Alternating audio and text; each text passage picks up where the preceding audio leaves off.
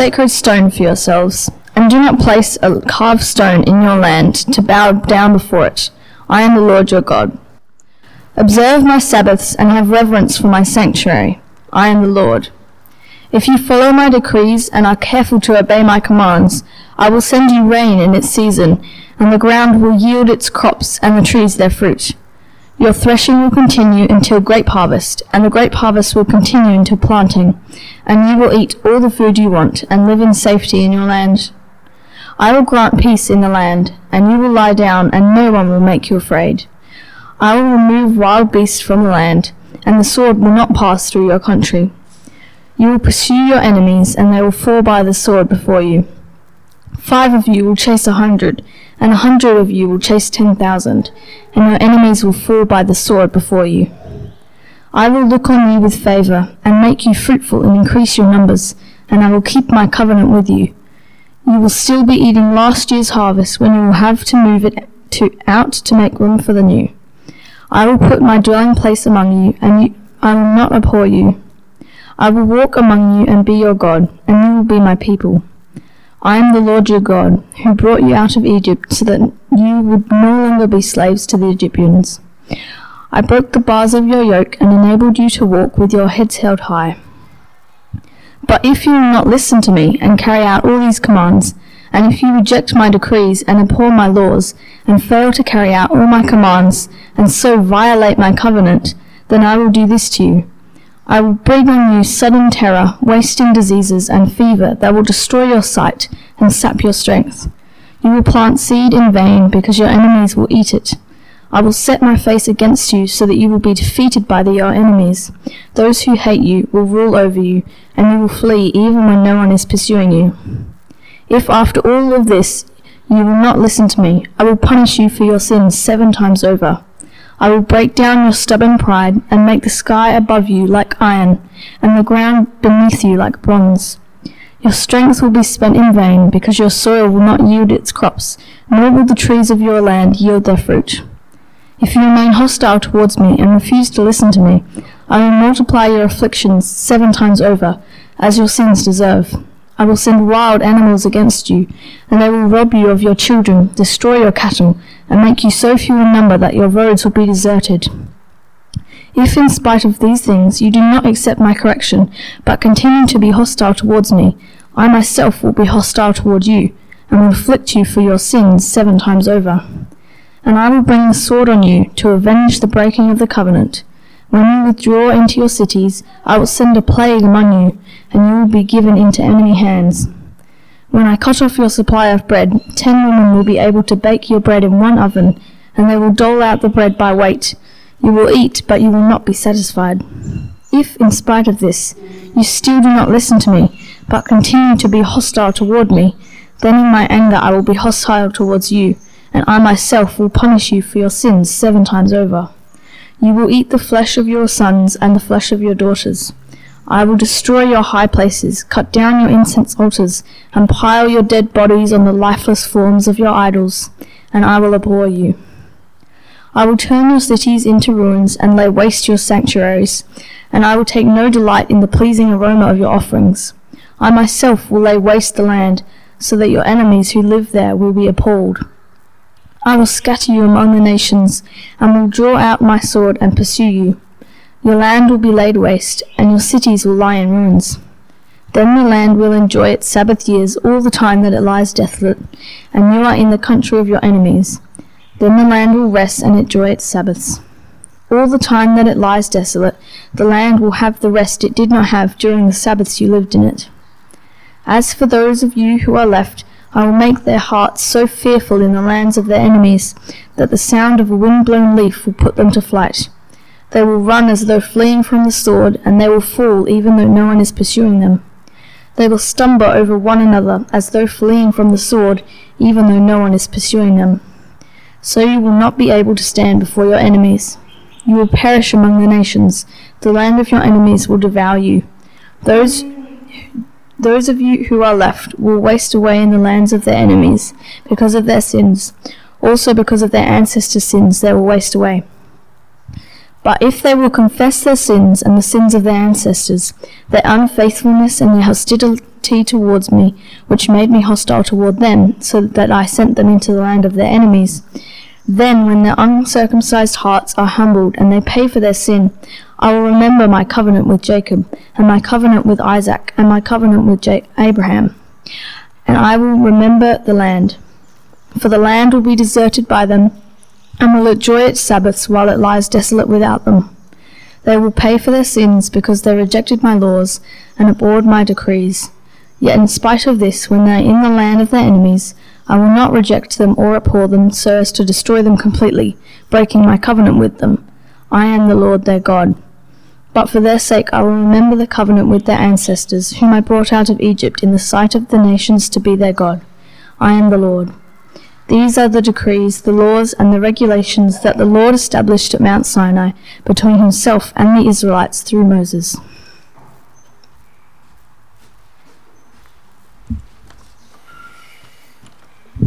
Good job, Darcy. Thanks very much. Morning, everybody. Let me take this mask off. Great to be with you this morning as we come to the end of our series in Leviticus. And uh, this morning we are learning more about the holiness of God, more about what it means to live in relationship with this holy God. Here in Leviticus 26, towards the end of the book, uh, the terms of the covenant, in other words, the, the, the terms of God's relationship with his people are, are set out for us.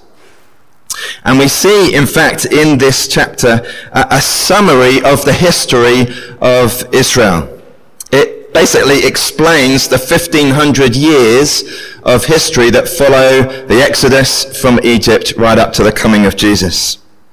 It's really a rise and fall story. And Leviticus 26 gives us a glimmer of hope, uh, hope beyond that rise and fall to something better in Jesus and the new covenant. Uh, there's a lot of stuff in uh, this morning's talk, so um, I'm glad that Jack has prayed for God's help as we come to his word. And I'm conscious as we've gone through the, the series that uh, questions no doubt have come to you. In the interest of time, we're not going to have a kind of question time after the talk today, but please, please, please, um, email or text me uh, whatever questions you've had from the previous three weeks or from this morning. And in the second bite this week, I'll try and briefly respond to any questions that you send.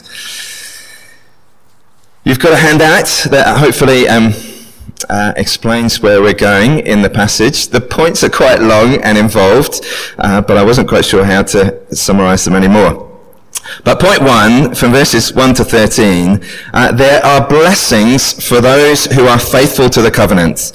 And at least in some measure, Israel enjoyed them, enjoyed those blessings. So if you look at verses 1 to 13, look again at verse 3 to 5. There are really three big promises. A promise of uh, prosperity, a promise of peace, a promise of God's presence. So prosperity, verse 3, if you follow my decrees and are careful to obey my commands, I will send you rain in its season, and the ground will yield its fruits, and the trees their fruits.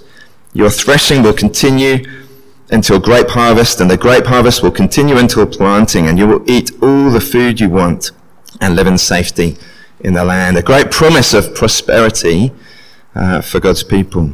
And in verses 6 to 8, a promise of peace. I will grant peace in the land, and you will lie down, and no one will make you afraid. I will remove wild beasts from the land, and the sword will not pass through your country. You'll pursue your enemies, and they'll fall by the sword before you. Five of you will chase a hundred. Amazing. And a hundred of you will chase ten thousand, and your enemies will fall by the sword before you. Great promise of peace and security. And then God's promise of his own presence. Look at verse 11. I will put my dwelling place among you, and I will not abhor you. I will walk among you and be your God, and you will be my people. There are kind of echoes here of the Garden of Eden, aren't there? God walking with his people, great prosperity, peace, and security. Now, God is not saying if you obey me, if you keep my commands perfectly, then I'll accept you and you will be my people. No, they're already God's people. He's already rescued them, see verse 13. But now, as God's rescued people, God is saying, if you're faithful to me, if you keep my covenant, then you will experience great blessing. God, you see, is the source of all blessing. He's the source of life. And so God is saying, stick with me. Don't turn to idols, as he says, verse 1, but stick with me. I'm the source of blessing. Why would you go elsewhere? You see, God loves to bless his people. He loves to give good things to his people. So why would you go anywhere else? Stick with him. Be faithful to him and you'll experience great blessing. And the beginning of Israel's history tells how these promises come true. Particularly under the reign of King David and then his son King Solomon, the kingdom of Israel reaches a real high point. Uh, you can read about it in the beginning of 1 Kings where Israel is enjoying incredible prosperity. They're incredibly wealthy for a, a, small nation. And they're enjoying great peace and security. No threat of war from enemies around. And they've built the temple as a permanent dwelling place for God among his people. God promises blessing for those who are faithful. And, and at least in some measure, Israel enjoyed those blessings. But secondly, verses 13 to 39, those who are unfaithful to the covenant will be cursed. And in time, the whole nation of Israel was. The whole nation experienced these curses. This is the other side of the same idea. If God is the source of blessing and you turn away from Him, well then you are choosing to forsake that blessing. And the result is the opposite. Instead of prosperity, there's poverty. Look at verse 14 again. But if you will not listen to me and carry out all these commands, and if you reject my decrees and abhor my laws and fail to carry out all my commands and so violate my covenant, then I will do this to you. I will bring on you sudden terror, wasting diseases, and fever that will destroy your sight and sap your strength. You'll plant your seed in vain because your enemies will eat it. Look down to verse 19. I will break down your stubborn pride and make the sky above you like iron and the ground beneath you like bronze. Your strength will be spent in vain because you will not, the, the soil will not yield its crops, nor will the trees of your land yield their fruits. You, you know, under, under the blessings, great prosperity, fruitfulness, but, but here that the ground will be like bronze. Imagine trying to do agriculture in a land like bronze and there will be no fruits. Instead of prosperity, poverty. Instead of peace, there'll be peril. Verse 22. If you remain hostile, sorry, verse 22, I will send wild animals against you. Previously, he promised to remove wild animals from the land. Now he'll send wild animals, and they will rob you of your children, destroy your cattle, and make you so few in number that your roads will be deserted. Verse 25. And I will bring the sword on you to avenge the breaking of the covenant. When you withdraw into your cities, I'll send a plague among you, and you will be given into enemy hands. In verse 29, it's going to get so bad. You will eat the flesh of your sons and the flesh of your daughters. Instead of peace and security, great peril given into their enemies' hands. And instead of God's presence, God with you and for you, God will be against you. Verse 17 I will set my face against you so that you'll be defeated by your enemies. This, this isn't just natural consequences of their behavior, this is God Himself acting. I will set my face against you. Verse 32 I myself will lay waste to the land so that your enemies who live there will be appalled. I will scatter you among the nations and will draw out my sword and pursue you. Your land will be laid waste and your cities will lie in ruins. They'll be scattered rather than enjoying God's presence with them and for them. He's going to set his face against them, drive them out of the land, scatter them among the nations, exile. Now, this isn't God being pernickety. You know, if you accidentally make a mistake in keeping God's commands, if you sprinkle the blood on the wrong piece of tabernacle furniture, then, ah, you've had it. It's not God being pernickety. This is talking about willful rebellion. People who shut their ears to God, who don't care about what God says, who willfully turn away from Him. Look again at verse 14. You can see that clearly. If you will not listen to me and carry out all these commands, and if you reject my decrees, not just slip up uh, once in a while, if you reject my decrees, abhor my laws, and fail to carry out all my commands, so violate my covenant, then I will do this to you. God is saying, if you turn away from me, the source of life, the source of blessing, there will be curse. And in time, the whole nation of Israel experienced that. You know, there was a time of great blessing under King David, King Solomon, but then a time of great curse. Solomon himself turns away from the Lord, worships idols, and the kingdom of Israel is torn in two. There's the northern kingdom of Israel, the southern kingdom of Judah. And the kings of Israel are hopeless. They're terrible. They lead the people in idolatry and injustice and great immorality. And the kings, kings of the southern nation, Judah, well, they're a little bit better, but not much. And so in, I think I'm right, 723 BC, the northern kingdom is conquered by the Assyrians. In 587 BC, the southern kingdom of Judah is sacked by the Babylonians. The temple in Jerusalem is destroyed, and the survivors are taken off into exile in Babylon, scattered to the nations. And they remain there for 70 plus years. Again, it's not that God's people have just slipped up. But as you read the history of Israel, there is wholesale rebellion against God. They exploit the poor. They engage in gross idolatry and immorality. Even in the temple, there are idols set up.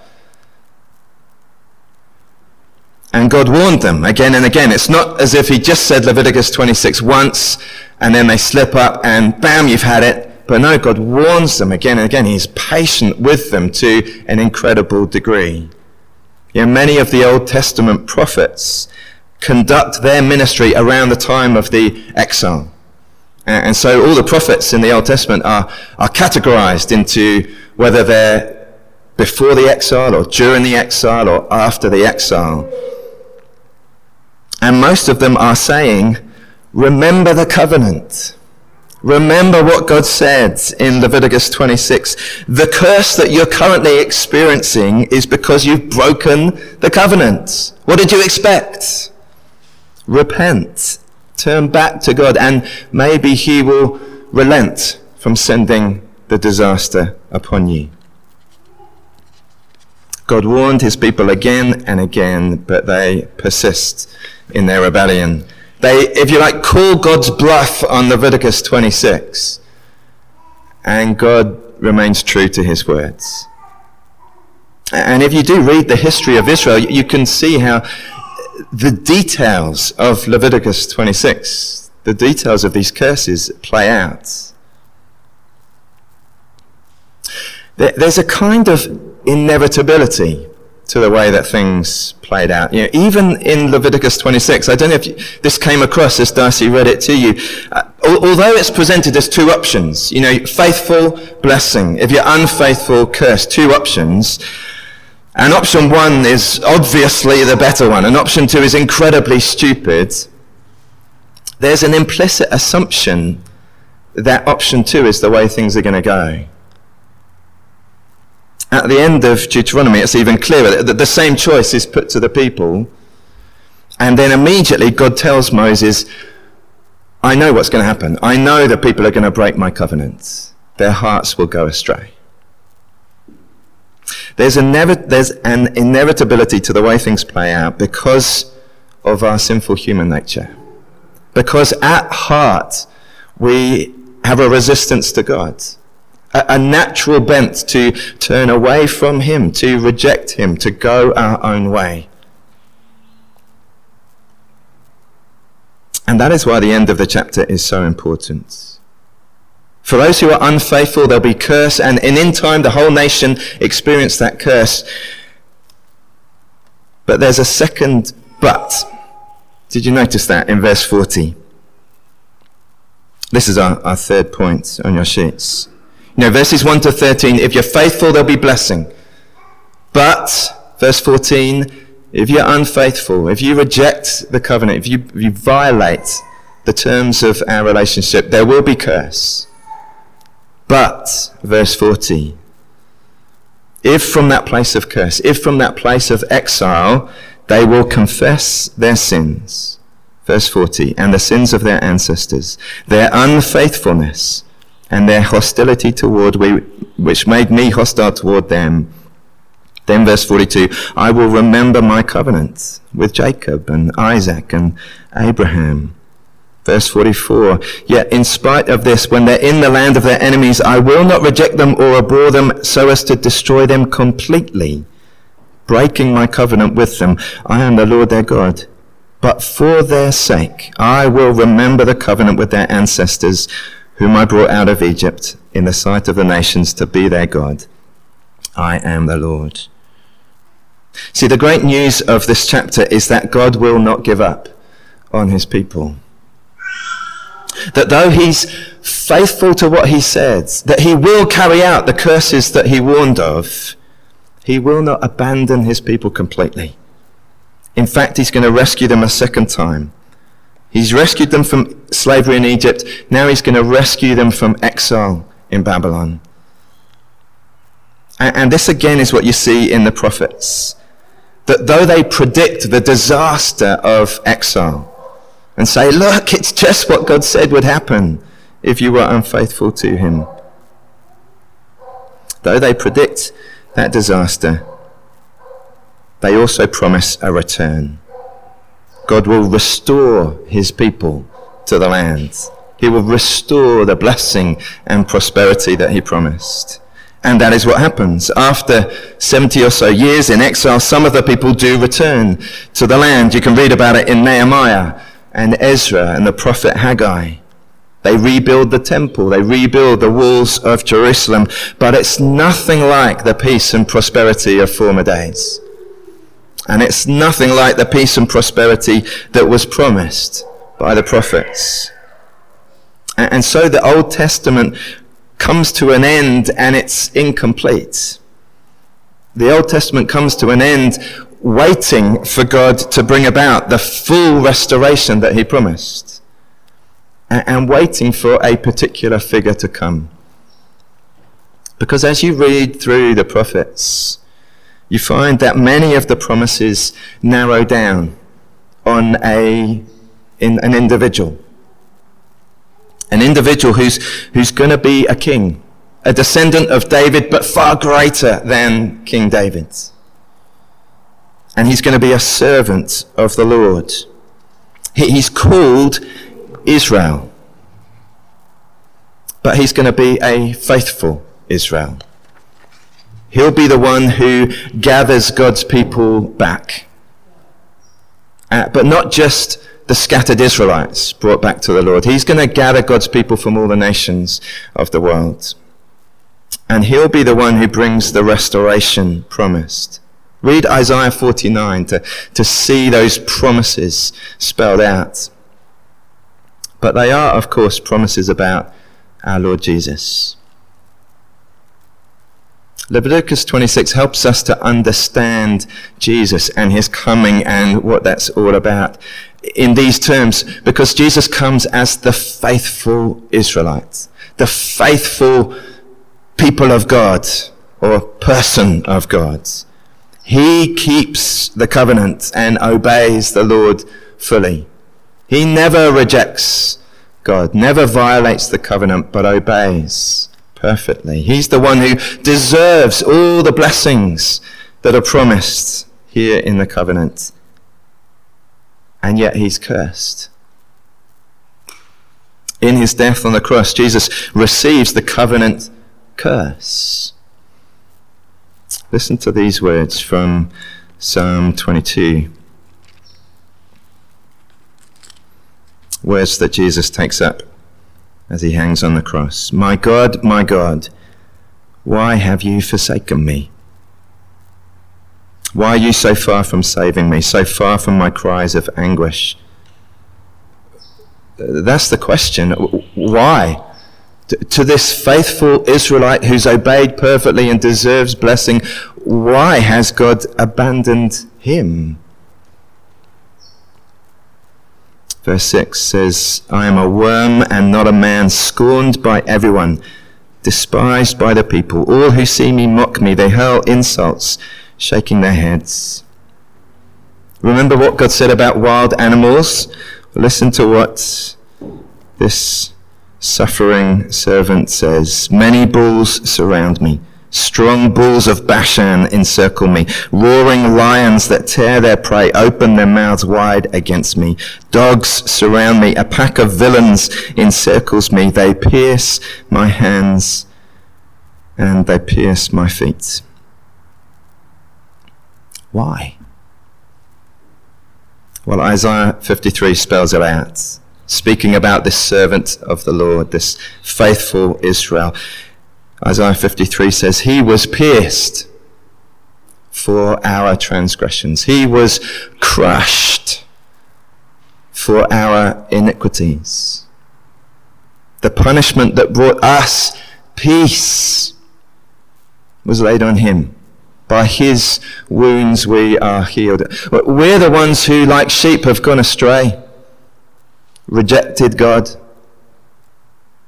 but all our iniquity, all the curse that we deserve has been laid on him.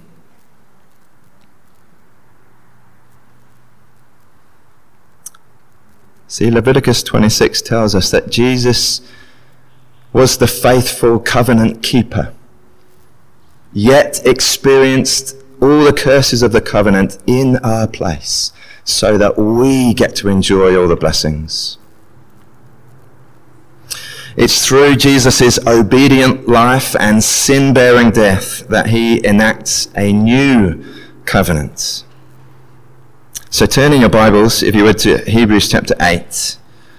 We're going to read a few chapters from here as we finish.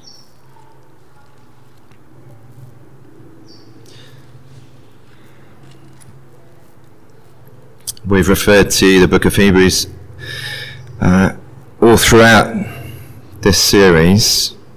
And the book of Hebrews really is a commentary, in one sense, on the book of Leviticus, explaining how it's all fulfilled in Jesus. So Hebrews 8, verse 6 says this But in fact, the ministry that Jesus has received is as superior to theirs, the Old Covenant priests, as the covenant of which he is mediator is superior to the old one since the new covenant is established on better promises. There is a new covenant in Jesus, and it's far superior to the old covenant. It's better. Well, how is it better? We need to read on verse 7. For if there had been nothing wrong with that first covenant, no place would have been sought for another. But God found fault with the people and said, The days are coming declares the Lord, when I will make a new covenant with the people of Israel and with the people of Judah. It will not be like the covenant I made with their ancestors when I took them by the hand to lead them out of Egypt, because they did not remain faithful to my covenant, and I turned away from them, declares the Lord. That's the history of Israel. But this is the covenant I will establish with the people of Israel. After that time, declares the Lord, I will put my laws in their minds and write them on their hearts. I will be their God and they will be my people. No longer will they teach their neighbor or say to one another, know the Lord, because they will all know me, from the least of them to the greatest. For I will forgive their wickedness and will remember their sins no more. By calling this covenant new, he's made the first one obsolete, and what is obsolete and outdated will soon disappear. So in, in, what way is the new covenant better? What was wrong with the first? Well, in a sense, nothing was wrong with the first one in principle. You know, it was entirely just. Uh, it was a fair arrangement. Pretty reasonable deal, really. God has rescued his people and he says, look, love me. Be faithful to me and there'll be great blessing. Turn away from me, you'll experience curse. Completely just, completely fair. But unworkable for people who have a natural bent to turn away from God, people who have a sinful human nature. They just couldn't keep it. Because of sin, they messed up again and again and again.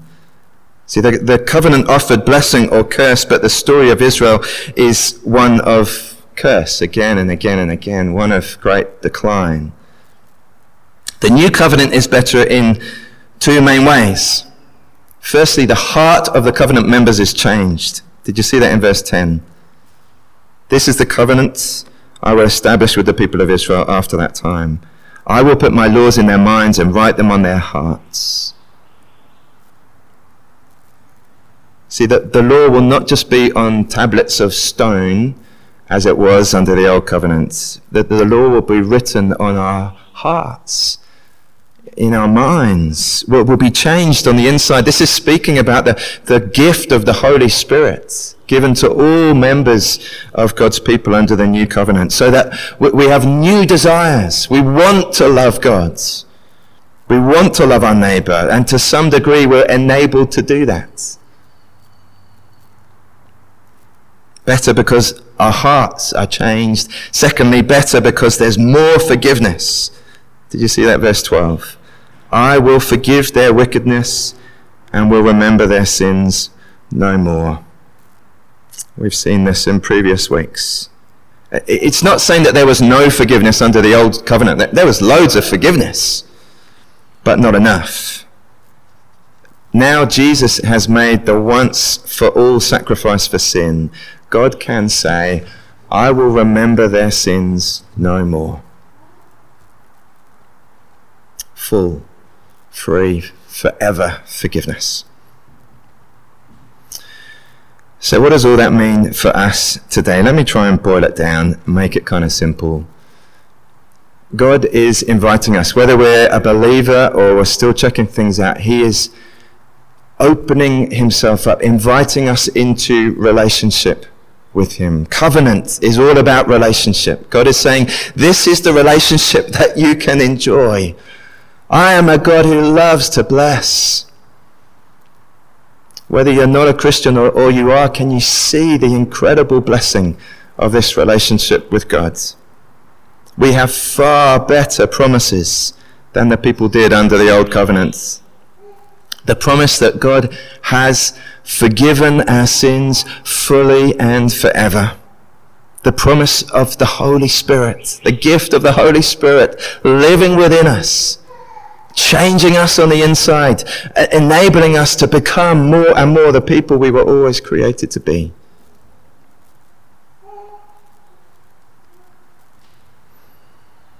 But in one sense, the call of Leviticus 26 remains that the, the call to be faithful to the covenant. The terms of the covenant have changed, but the call to be faithful is still there.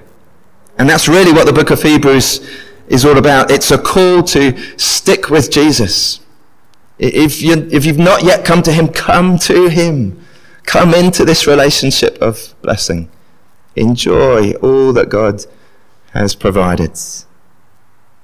You know, God wants to bless us so much that He sent His Son to the cross to experience all the curse we deserve so we could get all the blessing He deserves.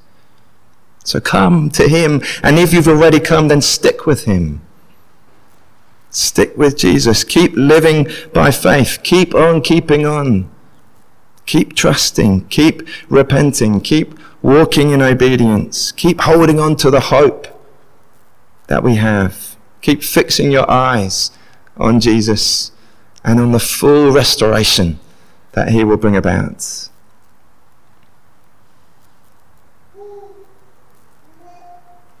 Let me lead us in prayer.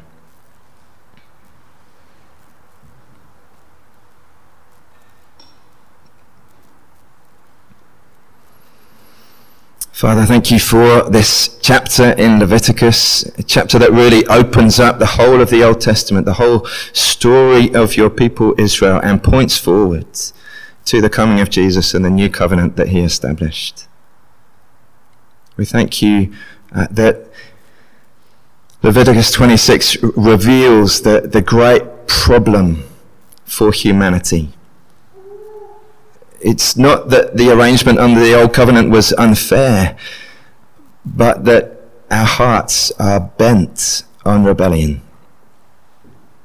And so we thank you so much for the Lord Jesus, for the better promises that we have in him, for the relationship that you have established through him, through his perfect covenant keeping life and his sin curse bearing death.